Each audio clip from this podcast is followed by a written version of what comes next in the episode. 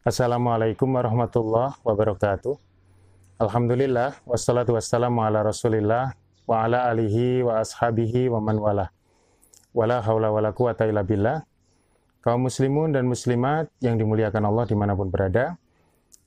Alhamdulillah, Allah mempertemukan kita dengan bulan Dhul Hijjah. Bulan yang menjadi puncak ibadah kaum muslimin di seluruh dunia di sana terkumpul banyak sekali keutamaan-keutamaan di dalam ibadah. Al-Imam Ibnu Hajar al-Asqalani menyebut ada yang disebut dengan ummahatul ibadah atau induk-induk ibadah pada bulan Dhul Hijjah ini. Di antaranya adalah sholat, ada siam, ada sodako, dan ada haji yang merupakan satu ibadah yang menjadi tempat atau momen berkumpulnya kaum muslimin di seluruh dunia. Ada satu pertanyaan yang menarik seputar bulan Dhul Hijjah ini. Adakah kesunahan untuk melaksanakan siam selama sembilan hari atau pada sepuluh awal Dhul Hijjah? Kaum muslimun dan muslimat yang dimuliakan Allah Subhanahu wa taala, Rasulullah Shallallahu alaihi wasallam bersabda di dalam hadis yang dikeluarkan oleh Imam Al-Bukhari yang sudah sering kita dengar, mamin ayamin al-amalus salih fiha ahabbu ilallah min hadhil ayam, yakni ayamul asri. Tidak ada hari di mana amal soleh itu lebih dicintai Allah kecuali hari-hari ini, yaitu 10 hari pertama bulan Dhul Hijjah.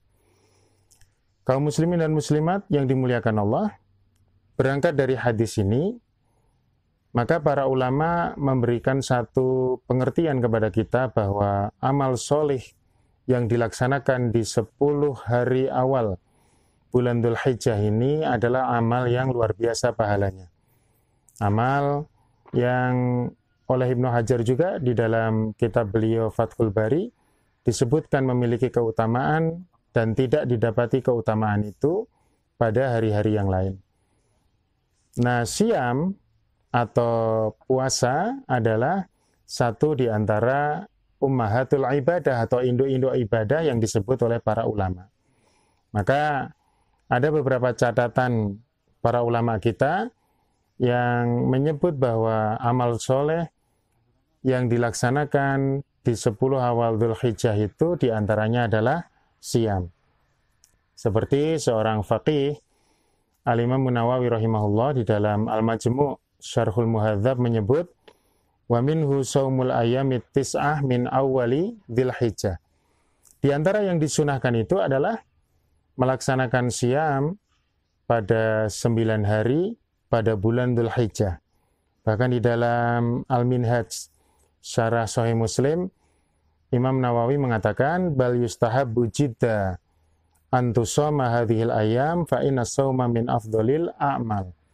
Bahkan disunahkan, uh, sangat disunahkan untuk melaksanakan siam pada hari-hari ini, maka sesungguhnya siam itu merupakan amal yang paling afdal.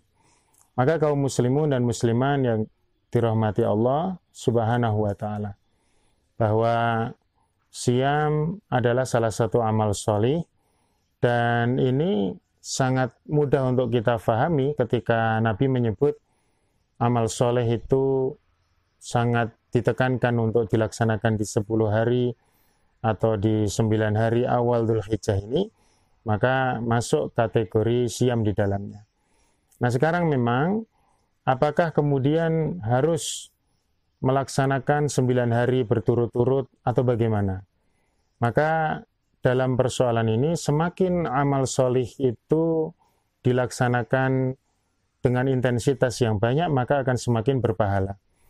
Jadi sembilan hari berturut-turut melaksanakan siam itu satu kebaikan. Tentu karena kita berpijak kepada dalil-dalil yang sahih dalam masalah ini, ketika nanti ada pembicaraan apakah setiap hari-hari pada sembilan hari itu ada keutamaan masing-masing, kita bersandarkan kepada riwayat yang sahih dari Rasulullah Sallallahu Alaihi Wasallam. Kalau memang tidak ada keutamaan khusus, ya kita meyakini bahwa itu adalah amal solih yang mendatangkan pahala secara umum. Dan kami menghimbau kepada kaum muslimun dan muslimat yang dimuliakan Allah Subhanahu wa taala bahwa siam 9 Dzulhijjah atau maaf, siam 9 hari berturut-turut ya pada awal Dzulhijjah ini tidak perlu untuk dijadikan sebagai sarana perbedaan pendapat yang mengarah kepada perpecahan di kalangan kaum muslimin. Artinya kalau ada saudara kita yang mereka meyakini bahwa saya hanya akan siam pada tanggal 9 Dhul Hijjah yang bertepatan dengan Arafah misalkan, atau mungkin dia hanya bersiam pada tanggal 8 hari Tarwiyah, yang itu masuk kategori 1 sampai 9 dan berpahala juga. Kemudian dia bersiam pada tanggal 9-nya atau 89 juga tidak ada masalah. Bagi yang mereka mau berturut-turut 9 hari juga tidak ada masalah ya. Karena sekali lagi, induk ibadah dalam bulan Dhul Hijjah ini memang sudah menjadi satu hal yang disepakati oleh para ulama masuk kategori amal solih, di mana lebih dicintai oleh Allah Subhanahu wa Ta'ala dari hari-hari yang lain. Maka silahkan untuk kita nanti mempersiapkan diri ya sejak awal Dhul Hijjah atau mengambil momen-momen yang penting minimal 9 Dhul Hijjah atau hari Arafah kita bisa melaksanakan siam ini sebagaimana keutamaannya disebut oleh Nabi Shallallahu alaihi wasallam yukafiru as-sanatal madiyah wal baqiyah dia menghapus dosa-dosa kecil yang telah lampau ataupun yang akan datang. Wallahu alam bisawab. Semoga bermanfaat. Assalamualaikum warahmatullahi wabarakatuh.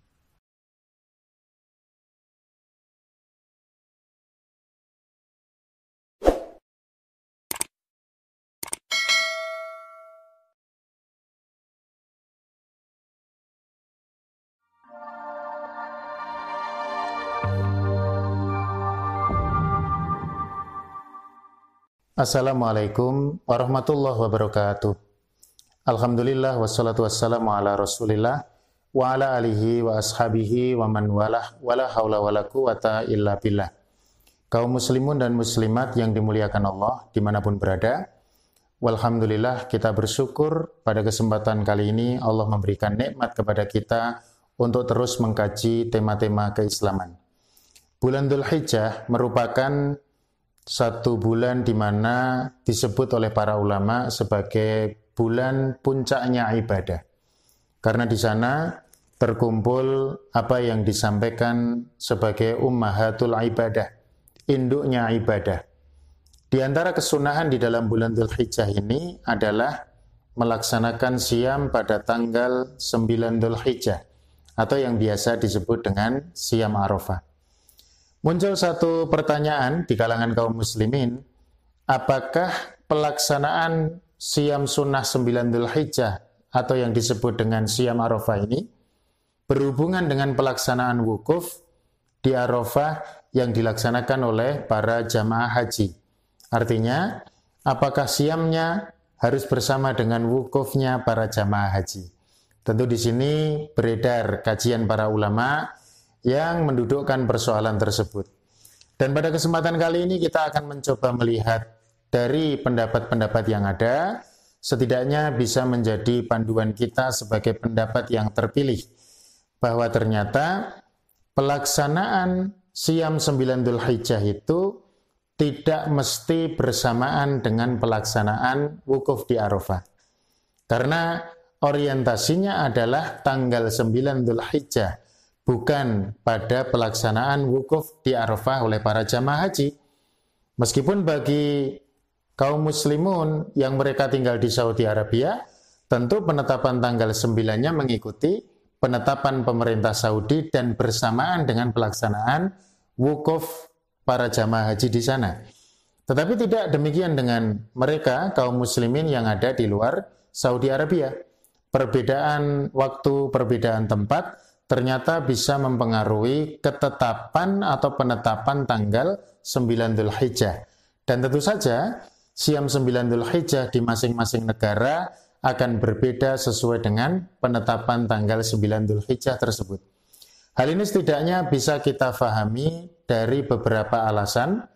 Yang pertama adalah soal tarikh tasri atau sejarah pensyariatan siam 9 Dzulhijjah itu. Saya perlu sampaikan bahwa Rasulullah Shallallahu Alaihi Wasallam ketika menyebutkan keutamaan tentang siam 9 Dzulhijjah ini terkadang menggunakan istilah siam Arafah yang kita sudah kenal, tapi juga kadang-kadang menggunakan istilah tis'a atau 9 Dzulhijjah. Ada tis'in min misalkan ya. Sehingga memang tidak melulu menggunakan kata-kata Arafah. Tapi juga menggunakan kata sembilan Dzulhijjah. Dan ternyata menurut tarikh tasrik yang kami sebutkan tadi atau sejarah pensyariatan daripada ibadah haji yang di situ ada wukuf atau manasik yang mengikuti tuntunan Rasulullah Shallallahu Alaihi Wasallam itu dilaksanakan sekitar 4 atau 5 tahun setelah disyariatkannya siam 9 Dhul Hijjah. Jadi kalau menurut beberapa catatan ahli sejarah, siam 9 Dhul Hijjah ini sudah dilaksanakan oleh para sahabat, oleh Rasulullah Shallallahu Alaihi Wasallam sejak tahun 2 Hijriah sampai kemudian baru tahun ke-6 Hijriah menurut beberapa catatan ahli sejarah baru disyariatkan adanya wukuf di Arafah. Sehingga ada rentang waktu empat tahun di mana kaum muslimin di kalangan para sahabat mereka melaksanakan siam 9 Dhul Hijjah itu belum ada wukuf di Arafah. Atau mungkin kalau disebut ya waktu itu puasanya puasa 9 Dhul Hijjah. Baru kemudian ketika disyariatkan wukuf di Arafah, maka di sana ada nama yang dipopulerkan oleh Nabi Shallallahu Alaihi Wasallam sebagai siam arafah. Jadi ini sesuatu yang sangat logis untuk bisa kita fahami. Dan ini memang banyak dijadikan pegangan oleh para ulama mengingat begini, bahwa pada masanya atau pada masa Rasulullah, pada masa para sahabat di mana penetapan bulan-bulan Arab atau bulan-bulan ibadah ya, bulan Dhul Hijjah tanggal satunya, bulan Syawal tanggal satunya, bulan Ramadan tanggal satunya belum seperti sekarang. Kalau sekedar perumpamaan, sekiranya kita ukur jarak antara Makkah dan Madinah itu 480-an kilo. Di mana kalau ditempuh dengan perjalanan darat berkuda, itu bisa memerlukan waktu sekitar 12 hari.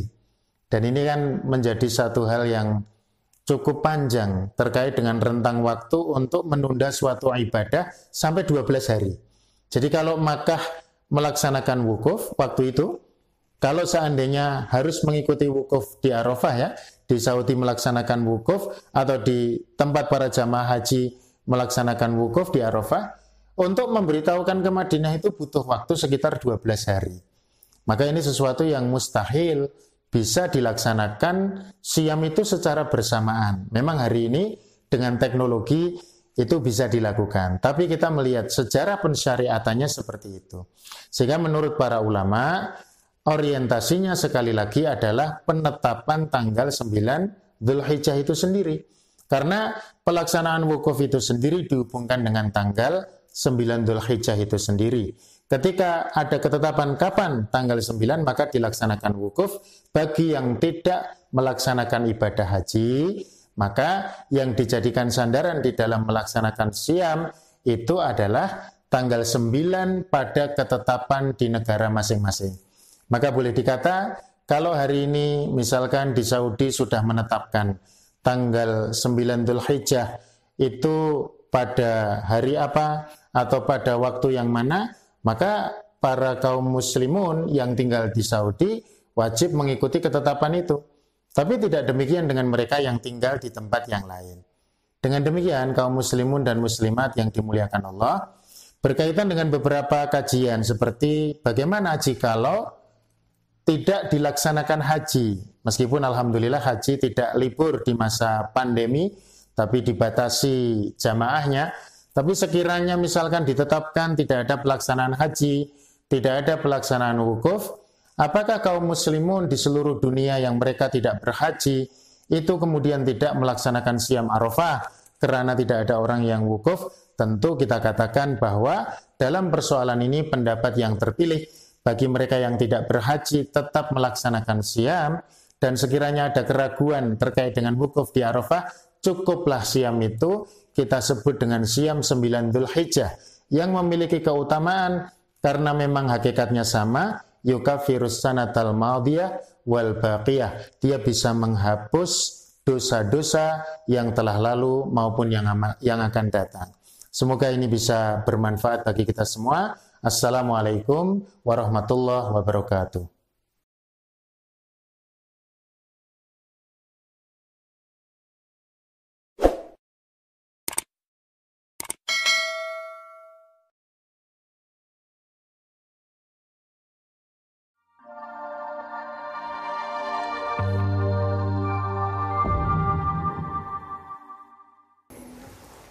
Assalamualaikum warahmatullahi wabarakatuh. Alhamdulillah wassalatu wassalamu ala Rasulillah wa ala alihi wa ashabihi wa man wala wala haula wala quwata illa billah. Kaum muslimun dan muslimat di mana pun berada rahimakumullah. Bulan Dhul Qa'dah yang terletak di antara bulan Syawal dan Dhul Hijjah ternyata menjadi satu bulan yang banyak dilupakan oleh kaum muslimin keberadaannya, keutamaannya. Padahal kalau kita merujuk kepada apa yang difirmankan oleh Allah Subhanahu wa taala di dalam Quran surah At-Taubah ayat 36. Inna iddatas syuhuri indallahi 12 syahran fi kitabillah. Yauma khalaqas samawati wal ard minha arba'atun hurum. Di dalam ayat itu disebut bahwa Bulan-bulan yang ditetapkan Allah Subhanahu wa taala ada 12 bulan dan di antaranya ada empat bulan yang disebut dengan arbaatun hurum. Rasulullah Shallallahu alaihi wasallam menjelaskan bahwa empat bulan yang masuk dalam hurum itu disebut yang pertama adalah Rojab Mudor atau Rojab yang kita kenal dengan Rojab Mabaina Jumadathaniyah wa Sya'ban terletak antara Jumadah Tsaniyah dan Sya'ban. Kemudian yang kedua ada Dzulqa'dah ini. Kemudian yang ketiga ada Dzulhijjah dan yang keempat adalah Muharram. Maka sebetulnya kalau kita kembali kepada keutamaan daripada bulan-bulan haram di dalamnya adalah bulan Dzulhijjah, bulan Muharram, bulan Rajab dan bulan Dzulqa'dah. Dzulqa'dah ini masuk dalam kategori bulan-bulan haram itu kaum muslimun dan muslimat yang dimuliakan Allah Subhanahu wa taala, maka menjadi satu kewajiban bagi kita setelah kita melaksanakan ibadah Ramadan, kemudian kita masuk ke bulan Syawal dan kemudian kita masuk ke bulan Dzulqa'dah atau kemudian nanti kita masuk ke bulan Dzulhijjah untuk terus mencari keutamaan di dalam bulan-bulan itu agar kita senantiasa mendapatkan fadilah daripada ketetapan bulan yang sudah Allah ciptakan nama-nama bulan itu. Dzulqa'dah itu sendiri menurut catatan para ulama di antaranya yang disebutkan oleh Ibnul Mandur di dalam Lisanul Arab. Dia berasal dari dua kata. Yang pertama adalah du atau bertuliskan dal wawu dan juga ada alif di belakangnya itu ya. Du itu maknanya memiliki atau menguasai. Al-qadah atau ada yang membaca al-qiadah itu maknanya duduk atau santai. Jadi duduk-duduk. Maka Dzulqa'dah ini sering diartikan bulan santai atau bulan duduk-duduk. Bahkan dalam tradisi masyarakat Jawa, nama bulan yang ke-11 atau Dzulqa'dah ini disebut dengan selo. Selo itu artinya longgar. Karena memang relatif kegiatan manusia di bulan Dzulqa'dah ini atau di bulan Selo dalam bahasa Jawa tadi adalah kegiatannya longgar. Nah, sekarang kita mencoba untuk melihat apa keutamaan bulan Dzulqa'dah ini. Kalau kita melihat di dalam catatan para mufassir, catatan para ahli tafsir di dalam kitab-kitab tafsir, ketika mengomentari tentang Arba'atun Hurum atau empat bulan yang mulia, Ternyata bulan Dzulqa'dah ini masuk di dalamnya dan ada pernyataan-pernyataan yang menunjukkan akan keutamaan bulan-bulan tersebut. Misalkan kita menukil salah satu pernyataan mufassir dari kalangan sahabat Abdullah Ibnu Abbas radhiyallahu anhuma. Di mana beliau mengatakan khassa min dalika arba'ata asyurin. Ternyata dari 12 bulan itu Allah sendiri yang mengkhususkan ada empat bulan faja'alahunna huruma dan kemudian Allah jadikan bulan-bulan itu sebagai bulan yang haram atau bulan-bulan yang suci. Sehingga beliau dalam lanjutan pernyataan itu mengatakan bahwa amal-amal baik itu dilipat gandakan pahalanya dan dosa-dosa yang dilakukan juga dilipat gandakan. Maka daripada pernyataan Abdullah ibnu Abbas ini, kita bisa memahami bahwa di antara keutamaan bulan Dhul Qa'dah itu sebagaimana bulan-bulan haram yang lain. Seseorang yang beramal soleh dengan kuantitas yang sama dibanding dengan bulan-bulan yang lain, maka Allah akan lipat gandakan itu. Allah akan jadikan pahalanya lebih besar daripada di bulan-bulan yang lain meskipun amalannya sama.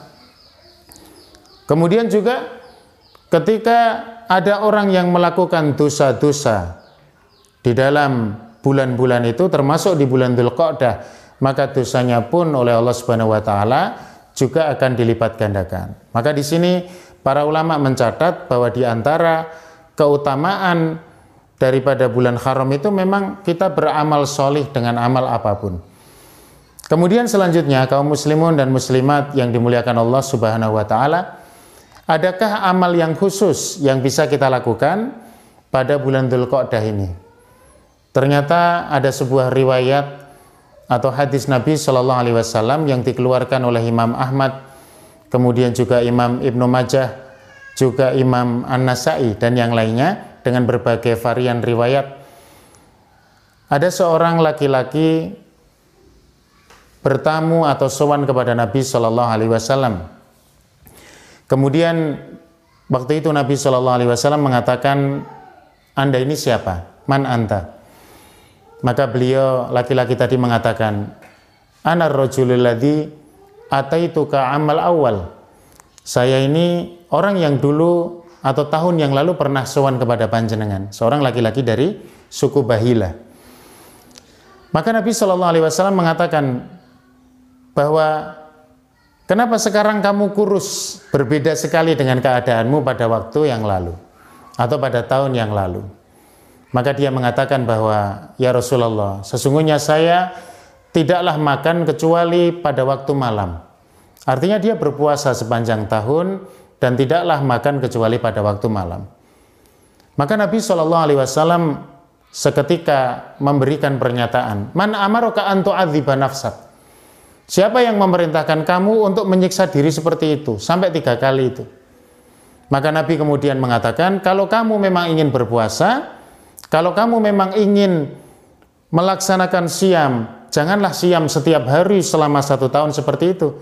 Tetapi kata Nabi Shallallahu Alaihi Wasallam, sum syahros sobri, berpuasalah kamu bulan kesabaran maksudnya Ramadan. Kemudian dia mengatakan dalam riwayat itu menawar wah saya kalau Ramadan masih bisa lebih, saya masih lebih kuat untuk bisa siam lebih dari 30 hari. Maka Nabi kemudian menambah dan menambah satu hari, dua hari setelah Ramadan. Tapi orang tadi mengatakan, saya masih kuat ya Rasulullah.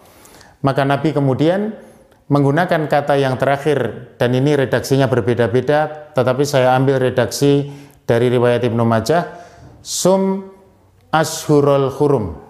Berpuasalah kamu pada bulan-bulan haram. Artinya di sini Rasulullah Shallallahu Alaihi Wasallam menegaskan kepada laki-laki tadi, kalau kamu ingin berpuasa dalam jumlah yang banyak, kalau kamu ingin berpuasa dalam jumlah yang lebih daripada sekedar puasa Ramadan, maka berpuasalah pada bulan-bulan haram. Dan kita tahu bulan haram mencakup di dalamnya Dhul Qa'dah yang kita nantikan setelah Syawal atau sebelum datangnya Dhul Hijjah. Maka kaum muslimun dan muslimat yang dimuliakan Allah, berarti kalau bicara amal khusus yang bisa dilakukan di bulan Dhul Qa'dah adalah siam pada bulan-bulan haram. Tentu makna daripada siam di bulan Dhul Qa'dah ini bisa bermakna siam mutlak. Siam mutlak yang dimaksud bukanlah siam Senin Kamis atau siam ayam Bid atau siam Dawud, tetapi di luar itu. Tapi juga bisa bermakna memperbanyak siam-siam yang sudah ada perintah seperti Senin Kamis, Ayamul Bid tiga hari tengah bulan, atau puasa Dawud yang lain-lainnya juga. Nah, dari sinilah kita faham bahwa silahkan nanti kaum muslimun dan muslimat yang dimuliakan Allah, di bulan Dhul Qa'dah kita perbanyak amal ibadah secara umum. Di sana ada amal-amal ibadah yang masuk kategori ummahatul ibadah atau induknya ibadah seperti sholat, kemudian juga ada siam itu sendiri. Kalau haji nanti di bulan Dzulhijjah ya. Tapi juga ada amal-amal ibadah yang lain yang pasti akan dinaikkan pahalanya oleh Allah Subhanahu wa taala dan sekali lagi saya juga mengingatkan bahwa ternyata ada juga ketentuan yang disampaikan oleh Abdullah ibnu Abbas pun kalau dia berbuat dosa bisa dilipat gandakan dosanya. Semoga Allah menjadikan kita sebagai orang yang betul-betul bersyukur dan memanfaatkan bulan Dhul Qa'dah itu sebagai satu bulan dalam rangka kita meningkatkan ibadah kepada Allah dan meninggalkan dosa-dosa terhadap Allah Subhanahu wa taala. Wallahu alam bisawab. Mohon maaf kekurangannya. Assalamualaikum warahmatullahi wabarakatuh.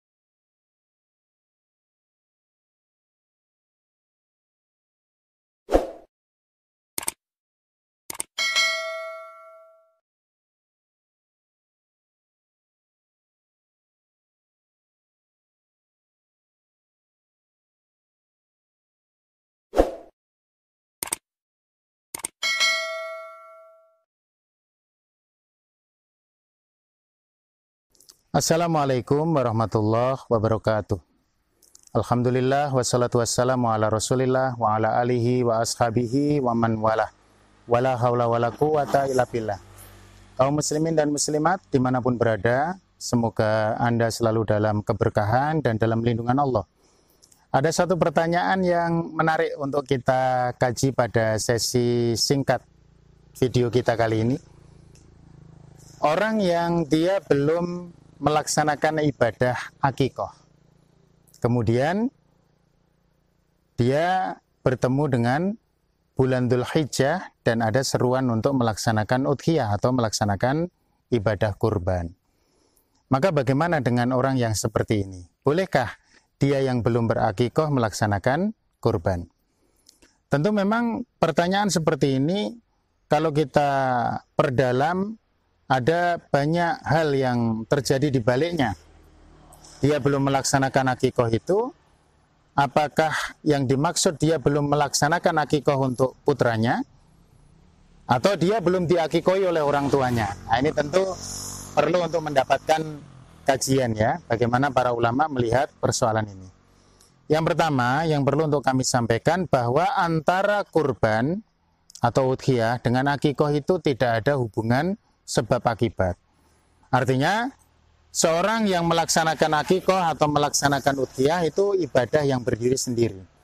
Tidak kemudian ada hubungan sebab akibat kalau belum akikoh kurbannya tidak sah atau kalau belum kurban akikohnya tidak sah.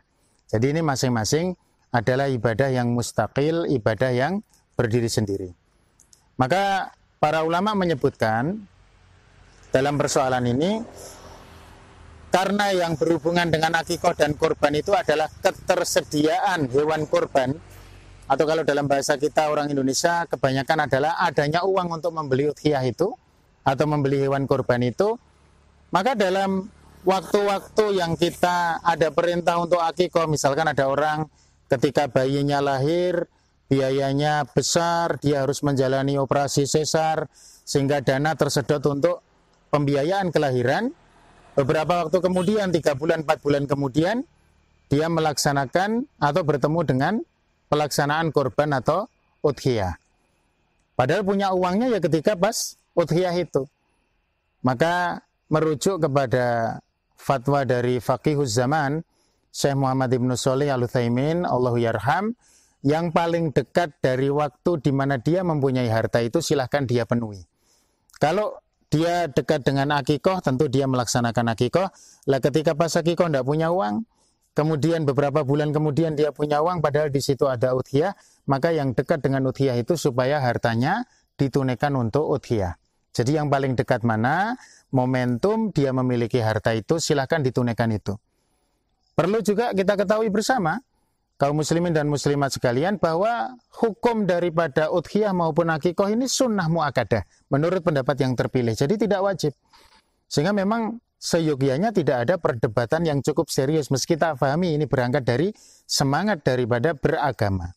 Maka silakan jika sampai nanti terjadi ada orang yang kemarin belum sempat melaksanakan akikoh karena ketidakadaan harta, kemudian tiga atau empat bulan dia bertemu dengan Hijjah, di situ kebetulan atau dengan takdir Allah ada rezeki, silakan Anda berudhiyah, silakan Anda berkorban. Karena waktu yang Anda dekat momentumnya adalah berkorban.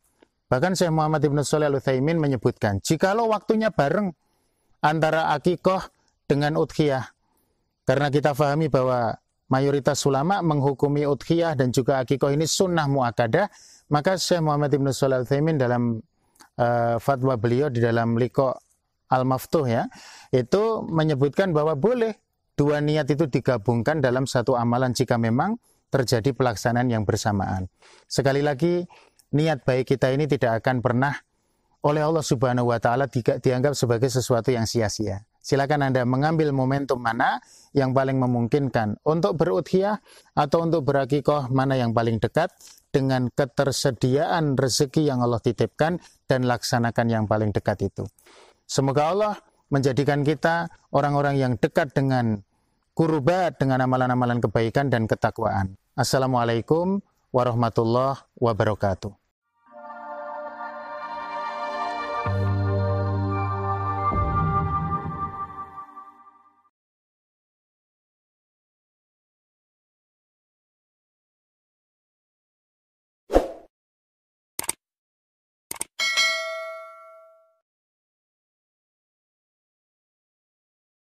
Assalamualaikum warahmatullahi wabarakatuh.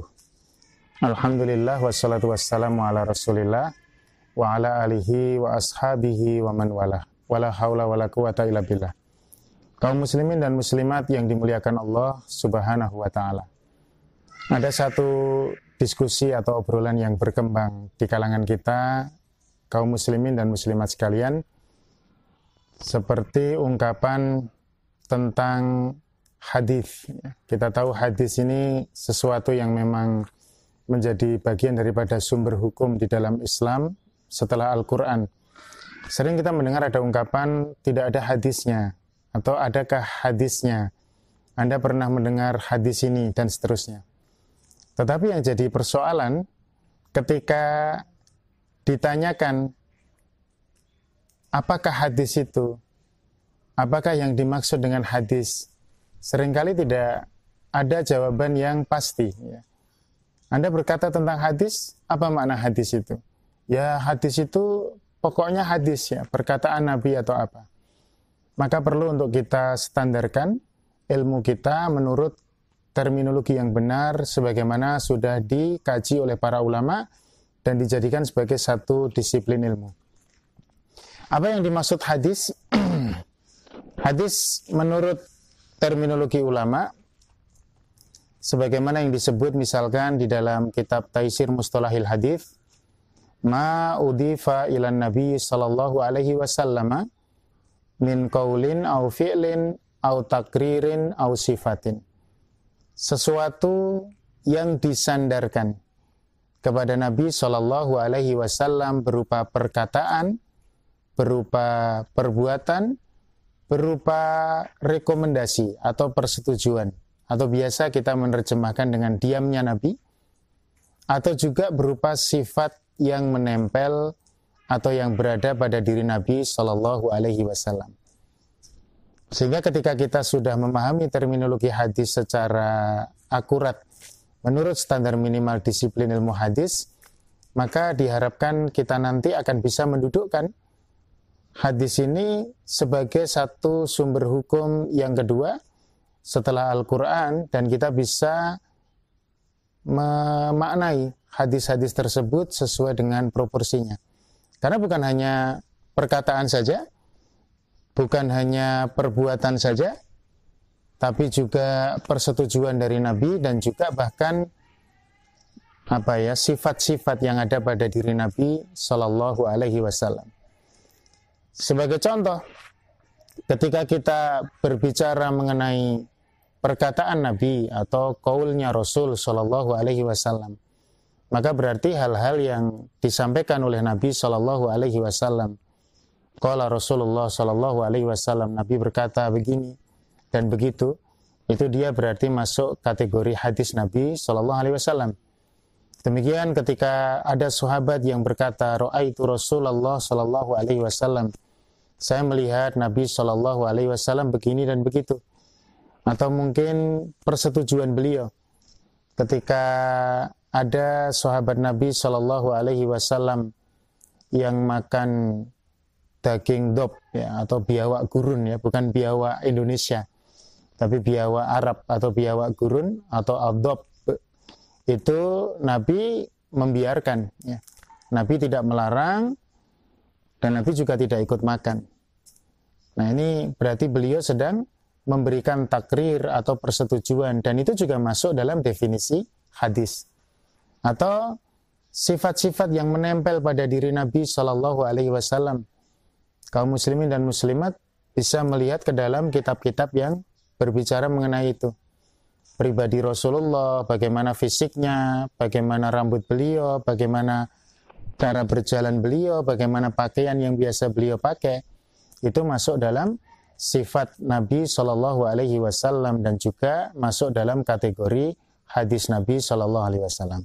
Sehingga nanti tidak terjadi kesalahpahaman ketika orang mengatakan bahwa hadis itu adalah perkataan Nabi Shallallahu Alaihi Wasallam. Apalagi sebagian orang yang mungkin memahami hadis hanya dengan uh, pemahaman bahasa. Misalkan kalau ada ulama menyebut al-hadis itu maknanya uh, al-jadid ya. Hadis itu kan barang baru. Kemudian dia tidak menghubungkan dengan terminologi yang sebenarnya sehingga memahami hadis ini menjadi keliru. Ya tentu saja kajian tentang hadis Nabi Shallallahu Alaihi Wasallam baik berupa perbuatan beliau, perkataan beliau, persetujuan beliau, dan juga sifat yang ada pada diri beliau ini menjadi satu disiplin ilmu yang sangat luas. Maka saya menyeru kepada kaum muslimin dan muslimat yang dimuliakan Allah Subhanahu wa taala supaya dalam kita berislam juga tidak alergi dengan terminologi-terminologi dasar seperti ini. Apa itu Al-Qur'an, apa itu hadis, ini juga harus kita dudukkan pengertiannya karena dengan kita memahami terminologi ataupun pengertian secara istilah itu, disiplin ilmu itu akan bisa terbingkai dengan baik sehingga kita nanti tidak terjerembab atau terjatuh ke dalam kesalahpahaman karena miskinnya term yang kita fahami di dalam persoalan-persoalan syariat ini. Semoga bermanfaat. Assalamualaikum warahmatullahi wabarakatuh.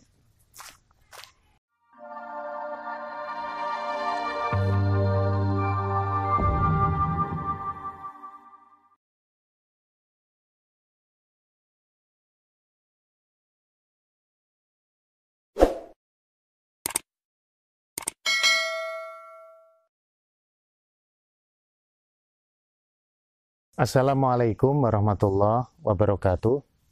Kaum muslimin dan muslimah yang dimuliakan Allah Subhanahu wa taala. Salah satu problem di dalam fikhul udhiyah atau fikih penyembelian hewan kurban dalam bahasa kita adalah seputar beriuran di dalam melaksanakan penyembelian. Kita sama memahami bahwa Nabi Shallallahu Alaihi Wasallam di dalam hadis yang diriwayatkan oleh sahabat Jabir bin Abdullah radhiyallahu anhu di mana beliau menyembelih idhiyah ataupun menyembelih hewan kurban bersama Nabi Shallallahu alaihi wasallam maka disebutkan di situ unta untuk tujuh orang dan sapi untuk tujuh orang. Nah, problem yang berjalan di tengah masyarakat kita adalah terkadang di dalam pelaksanaan udhiyah ataupun penyembelian ini, ketika beriuran untuk membeli sapi, kalau unta jarang di Indonesia ya, atau mungkin kerbau di beberapa tempat, iuran tujuh orang, ada di antara iuran itu yang diketahui berasal dari harta yang haram atau bisnis yang haram atau usaha yang haram.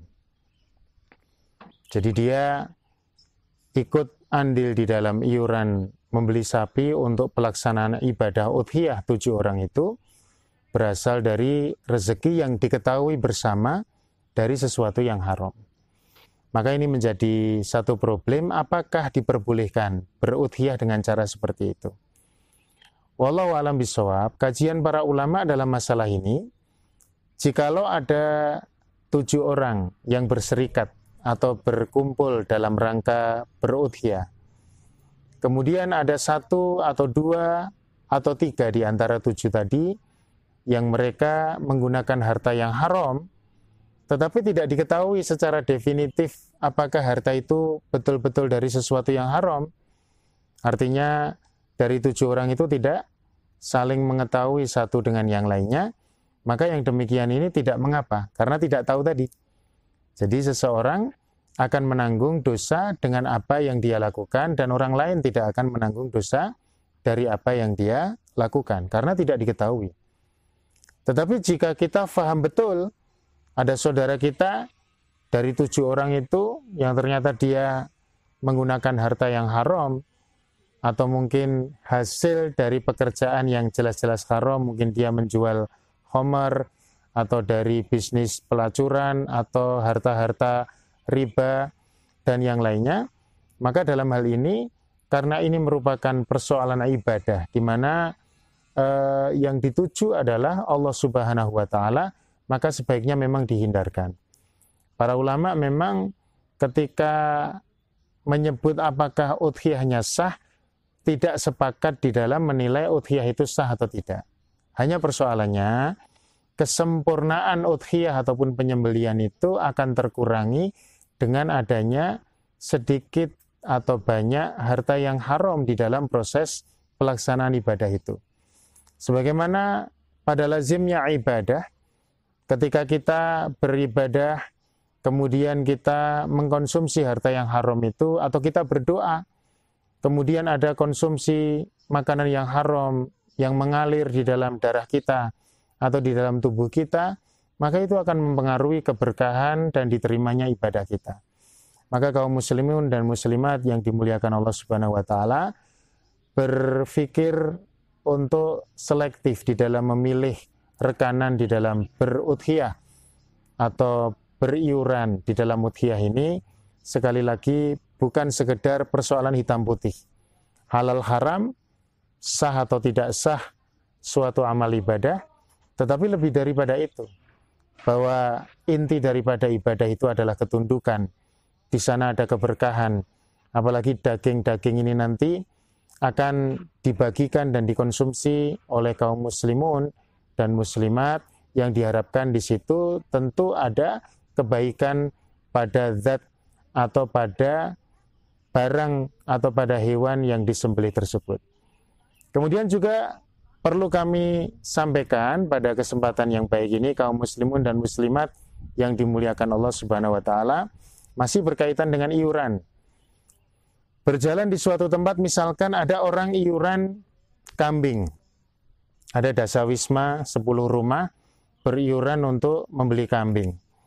Kemudian disumbangkan di masjid-masjid sebagai upaya untuk ikut meramaikan ibadah udhiyah. Maka tentu ini tidak menjadi satu hal yang direkomendasikan ya atau di meskipun tidak terlarang tapi kurang pas karena untuk kambing ini tidak ada patungan. Jadi udhiyah itu yang patungan itu ya sapi atau onta. Nah kalau kambing bagaimana? Alangkah lebih baiknya jika ada yang beriuran untuk membeli kambing misalkan. Itu misalkan dasa wisma tadi sebaiknya sifatnya ta'awun materi atau harta atau uang. Sehingga nanti dikumpulkan uang untuk bisa membeli kambing di atas namakan satu orang. Yang satu orang tadi secara sah dia bisa berudhiyah. Nanti bisa dipergilirkan untuk 10 rumah itu. Sehingga setiap tahun selama 10 tahun paling tidak nanti semuanya bisa mendapatkan keutamaan berudhiyah secara syar'i. Ini bagian daripada solusi seputar udhiyah yang perlu untuk kita sampaikan. Sekali lagi, agar pelaksanaan udhiyah kita lebih sempurna, tidak sekedar berorientasi kepada sah atau tidak sah, boleh atau tidak boleh, tetapi lebih daripada itu ini satu bentuk ketundukan, satu bentuk nusuk peribadatan dalam penyembelian ini kepada Allah Subhanahu wa taala untuk mendapatkan keberkahan dan hasil yang lebih baik. Semoga bermanfaat. Wallahu alam bisawab. Assalamualaikum warahmatullahi wabarakatuh.